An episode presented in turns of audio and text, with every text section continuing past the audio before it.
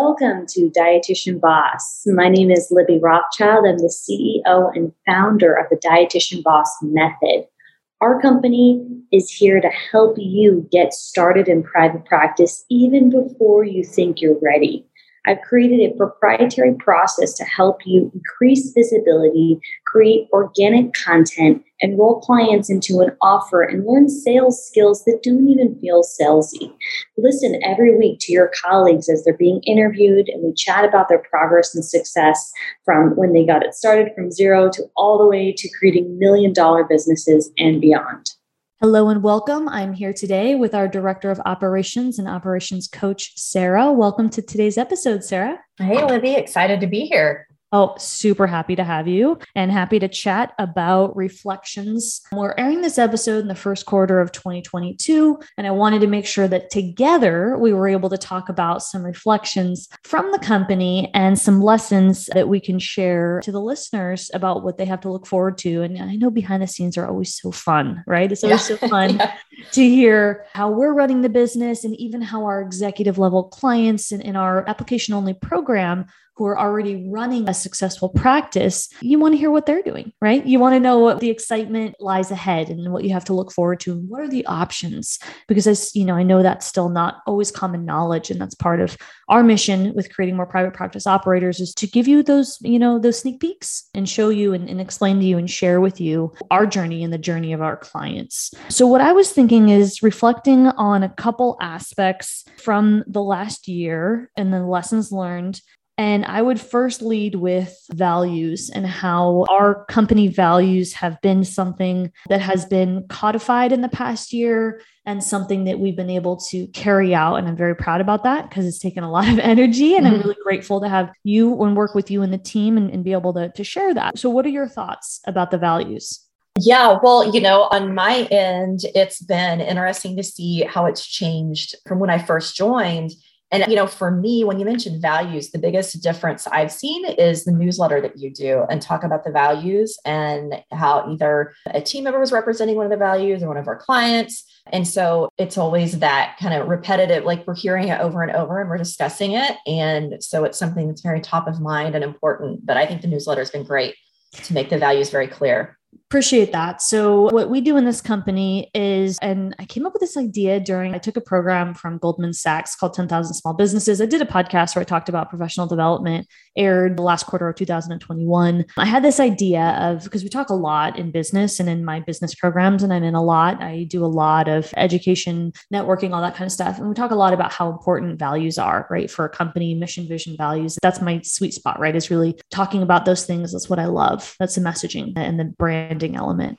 And in all of my leadership training, the number one thing I hear over and over is how important it is to have a clear like company culture. And in before you came to the company, Sarah, I actually had team meetings to decide the values and really tried to include the team members we grew so fast that it was kind of it was challenging mm. to have the culture set as you're ramping up so that that was something that we did struggle with with the fast growth specifically in 2020 for this company and i think that we were trying to catch up with it while still living the values and i had room for opportunity to better enforce them and make sure that there was a clear environment for the team. And so one of the things in my business learnings was I had come up with the idea, why don't I, since we're a virtual company, we've always been virtual, what can I do to include all of us in a way that that gives us appreciation and complements the values? And those values are philanthropy, so finding a way to give back time and money, balance so that we, you know, we have a life outside of business. You know, uh, you have a son, I have, you know, I'm married and spend time, you know, outside of this company as well. And so it's important that our entire team has a life outside of business, right? We're not robots robots and you know we want to humanize that team we really have to work together we're a virtual company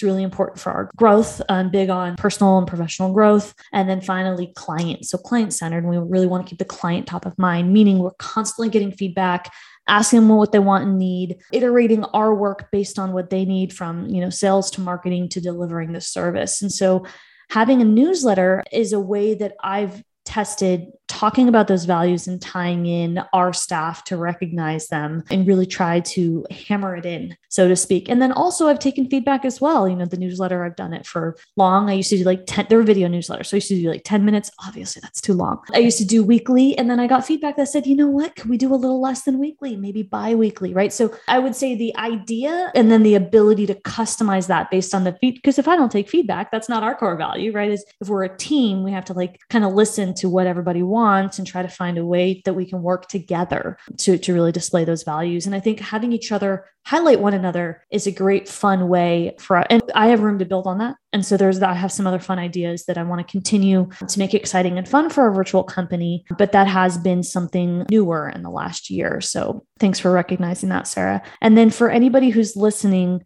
who doesn't have values yet in their company or who wants to and doesn't know what that looks like, what are your thoughts on that, Sarah? Well, you know, I think I would go back to you and ask, like, how did you decide or when did you decide to create values? Because, yep. I mean, in all of my time online, I've seen very few actually create values and try to really create a culture like you have. Well, that's excellent compliment. In all of my trainings, again, I'm an EO Entrepreneur Organization, right. YEC Entrepreneur Council. I did the Goldman Sachs Scholarship, and then mm-hmm. you know Forbes Business Council. I do a lot of stuff. The number one thing I hear is like, "There's culture eats strategy for breakfast." Mm-hmm. That's yeah. a quote. And then all of my readings and talking and networking, which I make a priority, number one thing is always like to different, you know, I'm big on differentiation, right? That's what I do. That's mm-hmm. my branding. We help you differentiate is that we have to find a way that this company is unique internally and externally. And so internally would be the values, and externally is obviously how our values carry out with our staff and how we're able to deliver the service to our client in the form of marketing and sales and delivering and coaching, et cetera, and operations, of course. Oh, can't forget that one. Oops, don't, don't let me slide. I have to. That's all right. Mention, yeah, mention how important that is. So I think, yeah, I appreciate that. And that's great to hear. All the companies I've seen and I look up to that create a strong body of work and that are able to scale have strong values and the leaders who are able to communicate that and differentiate are constantly talking mission vision values and so that is naturally what i do that's my genius zone and i'm really fortunate that i've had the opportunity and the ability to work with you and be able to carry that out in the company because it didn't it was definitely tricky as we ramped up to both staff yeah. up and create values and include the team so to answer your question when is the good time? I think the first thing you want to focus on it is more advanced. I'll say that mission, creating your mission and vision is also fairly advanced. It can be tricky. So, the first thing you want to do, and this is similar to a, a recent planning episode that we recorded, would be make sure that you have a clear ideal client, make sure that you have a strong message. So, part of the proprietary process from the Dietitian Boss method is PSO. So, identifying the problem you're solving, the solution, and the outcome. And so, you want to make sure that you're starting with the goals that are clear and defined as you know who your ideal client is, you know what problem you're solving, and people have purchased your products and services and you've gotten feedback. And then as you start to develop and meet your milestones for process, meaning posting regularly and doing the work to market and build your infrastructure and then sales, you're able to actually get folks to enroll as you build and iterate in your company later down the line. You're going to want to create values to differentiate you internally. And I can't say what exact moment that would be, but I'd say if I were to give a, a dollar amount, um, we definitely didn't do that before we hit a million dollars. So I I did not, I waited too long for the values. I did not do that soon enough. We also grew really fast. So if I had a moment to breathe, I probably would have done values sooner. I would say if you're at the $250,000 mark, that's probably when you want to start thinking about values. Before then, you want to make sure your mission and vision are clear. And it doesn't always happen overnight. Uh, last week on a coaching call, I was talking to one of our executive clients about her method, and she was asking me how to label and brand certain parts of her method. It was a great question. It was very high level level. And she's got an awesome, unique brand message. And we were working together and I would say on helping name it and brand it so that she said, I know I can sell this better if I can name it. And I was like, I was so impressed, Sarah. I think you know what I'm talking about. I'm not going to yeah. say her name out loud until I get her on another podcast episode. She's amazing. And that's the type of dialogue that most of us have before we're having the values conversation. So typically, if you don't have a tight process, like I focused on dietitian boss and creating the proprietary process before the values. I'm not saying there's perfect science, there's no perfect roadmap, but that's probably, as I share my experience, what I would suggest. So you can start thinking about what's important to you. I know that some of you will put a lot of emphasis around inclusion some of you put a lot of emphasis around you know different values that you might enjoy and i think it's important to think about it and i would also focus your energy on making sure that what you're selling is clear and that what you're selling you're able to consistently market well and then once you have a staff in place you're probably going to want to learn how you can work together through those values and then iterate with time. That would be my simple answer. And I'd have to think a little bit more about when is the best time if I, if I didn't answer that clearly enough. When it comes to values for us, though, I will say that I feel very confident continuing to actualize on our goals. Um, and I feel grateful because you're great at helping break down and manage and from an operational standpoint, make sure that we're we have the infrastructure for that, right? Yeah. So I feel great about going into this year with the values that we have that differentiate us and help us deliver a sound service for our clients, as well as having the infrastructure to do so. So, you know, that makes me feel really good to know that the values have been strong this year. And, and Sarah and I had that conversation when we did some reflecting of the planning. We talked about that in a recent episode about planning for the year, what that looks like for you at your different stages of growth in your dietitian private practice. So after values, because again, we want to be transparent. That was the, the good part. Uh, one of the better parts of growth and huge, intangible, right? But huge because it's really going to lay down a good future for us would be hiring. So this is your forte, yes. Sarah. So what would you, if you could, you know, put a couple words in, what would you say, or a couple thoughts in? I mean, what would you say about hiring? Yeah, definitely. It has been something that I would say from the moment that I came on board full time, we knew we were going to need to be doing some hiring, but it got clearer over time of what those roles, you know, who we were going to need to bring on board. But it definitely, you know, the biggest mistake I see is people hiring too fast and doing it in a rush. And I wanted to be sure that we were bringing in team members that you know supported our values and were excited about what we do and so it was i guess it was you know kind of two part my initial thoughts are one is us just talking and looking at you know who do we need? What makes sense now? Where are the gaps at? You know what's working and what isn't? Who can fill those? And then you know i created the process which we know takes time to go through, but had that process to identify the right people for those roles once we had identified what those roles were. Yeah. And so, to piggyback off of what you're saying and give you credit when it's absolutely due, the hiring process and hiring in general has exponentially improved since you've come into the company. Very grateful for that. And that, you know, that's one of, you know, your role's responsibilities, thankfully, because I cannot say that is not my favorite thing. Let's put it that way. Hiring is a lot more complicated than you would think. And especially, and again, it depends on your business and your goals. Again, we grew super fast in 2020. So it was a challenging time where we had to rush, you know, creating a clear environment for our staff delivering a standard service for our clients and then getting someone who loves fast paced and so that it was I made the mistakes of hiring too fast. I've written about that before. And luckily, we have resources for you. We'll, we'll, share with you now on this podcast, and we interview our clients that hire from contractors to coaches under them. And, you know, I just recently interviewed Ashley, and she has four dietitian coaches working under her. So it's great. And I, she's not the only one that has dietitian coaches working under her, but it was a recent interview, and those are great for you to listen to and hear what it could look like for different businesses that are different dietitian private practices. So I'm grateful and, and fortunate that we have resources and a process, not only internally now that's much more robust than when I started before you were here, but that we're also able to share that and walk our clients through that at the level when they are ready to hire. And if you're thinking that this conversation is too airy for you and unrealistic, I don't have a perfect quote, but I would say something along the lines of if you don't hire, whether it's a contractor or employee, if you don't hire anybody in your company, like you're going to be doing everything yourself.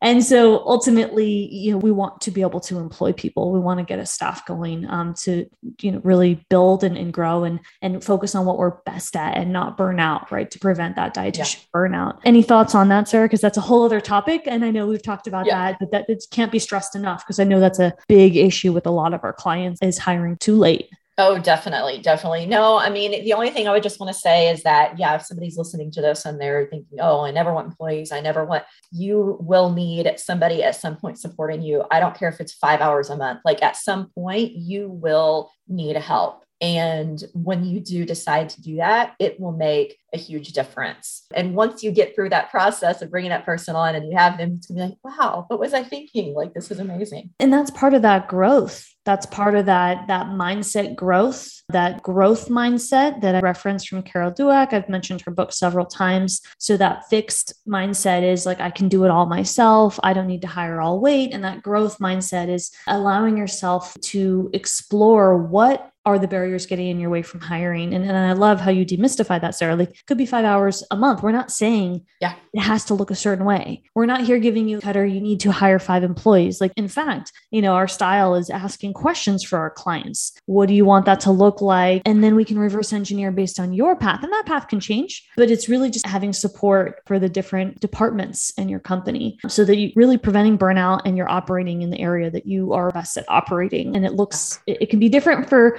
different types of businesses, but the fundamental concept is that it's something, hiring is something that if you want to run a practice, you're going to need to do. And I find that a lot of our clients struggle with that. So I'm really excited that we have a robust resource like you who's natural at it that can serve them. And then I can share experiences as well. And so, you know, Sarah and I both play a role in the hiring process now, and Sarah heads it for sure, because that's your genius zone. And I'm very fortunate that you have the skills and understanding of how it works online, which is a whole other skill in itself for virtual, right? Uh, as a virtual companies yeah. and virtual dietitians, you want to have the skills to be able to hire virtually and not be too lagging behind in learning, but really kind of understand what that process looks like. Yeah. The only thing I would add to that also is that usually when hiring, especially thinking of reflections, nobody does it perfect. Like you may, you're probably going to make mistakes, but the thing is, you learn from those mistakes when you were hiring, and that's going to help you get clear on who you really do need supporting you. So it's, I had to learn, I mean, you know, by trial and error as I worked through my hiring process for identifying the right people. But if you're thinking, oh, you know, I could never hire my first person, or what if it's not the right person? You know what? Then you can hire somebody else. You'll learn from that, get clear about who you need, and then you'll learn from that going forward.